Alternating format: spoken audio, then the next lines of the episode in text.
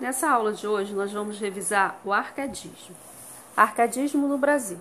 Então, o arcadismo ele foi um movimento literário que ocorreu no século dezoito no Brasil e teve produções líricas, satíricas e épicas.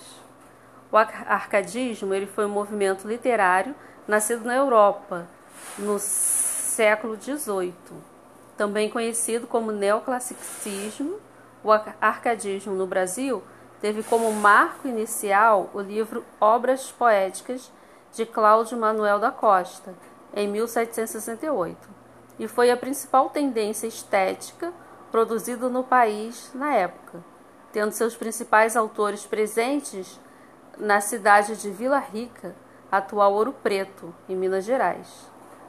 No campo histórico, o arcadismo ele dialogou com a Inconfidência Mineira, movimento separatista que teve vários poetas neoclassicistas, neoclássicos como líderes. E a obra dos árcades brasileiros, ela pode ser dividida em poemas líricos, obras satíricas e literatura épica. Os principais autores árcades são Tomás Antônio Gonzaga, autor do clássico Marília de Dirceu e das revolucionárias Cartas Chilenas, Cláudio Manuel da Costa, poeta de grande qualidade, Basílio da Gama, que escreveu o livro O Uruguai, e Santa Rita Durão, autor de Caramuru. As características do arcadismo. O arcadismo no Brasil ele teve forte influência europeia, tanto por meio da apropriação de técnicas e temas típicos do arcadismo europeu, quanto por meio de inspirações do iluminismo francês. Em sua face lírica, os poetas árcades eram escritos, os poemas, desculpas, eram escritos segundo os seguintes preceitos latinos: cortar o inútil. Segundo esse preceito, a poesia deveria, deveria abandonar a linguagem rebuscada, típica do movimento estético anterior, o barroco, deixando para trás os paradoxos, antíteses e jogos sintáticos da arte barroca. O arcadismo prezava por uma linguagem simples e clara. Carpe diem, aproveitar o dia. Para os árcades, para que o homem atingisse a plenitude, era necessário viver o presente, em harmonia com a natureza, como um pastor de ovelhas ou de vaqueiro. A vida simples do campo e a possibilidade do ócio produtivo, ou seja, do respeito à necessidade de descanso para produzir grandes obras, eram muito valorizadas no neoclassicismo. Fugir da cidade. A cidade era vista, segundo a perspectiva dos árcades, como um espaço negativo, cheio de ilusões e conflitos, no qual o homem não poderia atingir sua plenitude. Por conta disso, seria necessário fugir do ambiente urbano. Lugar ameno, como uma espécie de resposta ao preceito anterior, o locus aponta para o campo, espaço bucólico, como sendo o ideal para que o homem encontre sua plenitude, longe das ilusões e conflitos criados pela cidade. Criados. Equilíbrio do ouro. Segundo os escritores do arcadismo, uma vida de luxo e ostentação, típica dos ambientes urbanos, deveria ser evitada. O preceito Áurea Meudicrit... Hum, quase que não saiu. É, discorre justamente sobre essa visão de mundo, apontando que os poetas deveriam exaltar uma vida simples, sem miséria ou riqueza, mas com equilíbrio.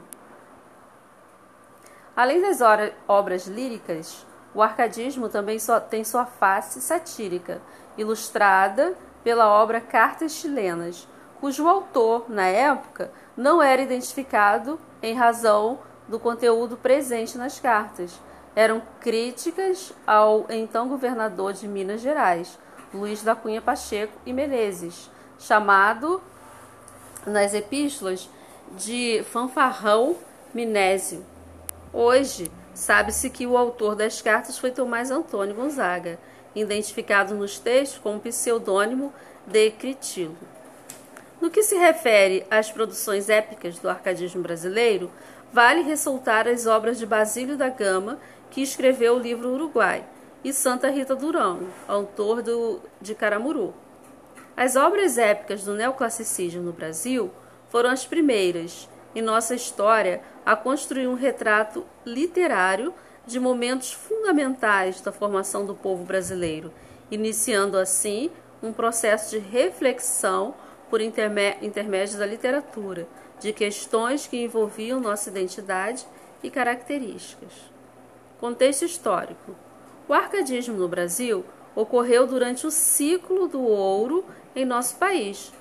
Foi em Vila Rica, atual Ouro Preto, Minas Gerais, um dos principais centros comerciais brasileiros da época, que se desenvolveu o maior volume de obras árcades do país. Para além disso, alguns poetas neoclássicos como Tomás Antônio Gonzaga e Cláudio Manuel da, da Costa participaram da Inconfidência Mineira, ao lado de figuras como Tiradentes. Após a declaração de Joaquim Silvério dos Reis, os poetas citados foram presos sobre a acusação de conspiração, conspiradores. Tomás Antônio Gonzaga foi exilado em Moçambique e Cláudio Manuel da Costa, segundo fontes oficiais, suicidou-se na prisão. Autores e obras. O arcadismo foi a principal corrente literária do país durante o século dezoito, superando o barroco e precedendo o movimento romântico. Os principais autores árcades e suas principais obras são Tomás Antônio Gonzaga, que escreveu o livro Marília de Dirceu, em mil setecentos e noventa e dois, e as satíricas Cartas Chilenas, em mil oitocentos e sessenta e três. Manuel Cláudio Manuel da Costa, autor do livro Culto Métrico, mil setecentos e quarenta e nove, Minúsculo Métrico, mil setecentos e cinquenta e um, Epicédio, mil setecentos e cinquenta e três, Obras Poéticas de Glauceste Saturnio, Sonetos, Epicédios, Romances, Éclogas, Epístolas, Liras, mil setecentos e sessenta e oito, O Parnaso Obsequioso de Obras Poéticas, mil setecentos e sessenta e oito, Vila Rica, mil setecentos e setenta e três, e Poesias manus Manuscritas, mil setecentos e setenta e nove. Basílio da Gama, cujas obras são Epistan... Epitalâmio, As Núpcias da Senhora Dona Maria Amália, mil setecentos e sessenta e nove, O Uruguai, mil setecentos e sessenta e nove, A Declamação Trágica, mil setecentos e setenta e dois, Os Campos Elísios, mil setecentos e setenta e seis, Relação Abreviada da República de Lenitivo da Saudade, mil setecentos e oitenta e oito, e Quitúbia, mil setecentos e noventa e um. Santa Rita Durão, que escreveu as obras Proânia Studiorum, mil setecentos e setenta e oito, e Caramuru, mil setecentos e oitenta e um.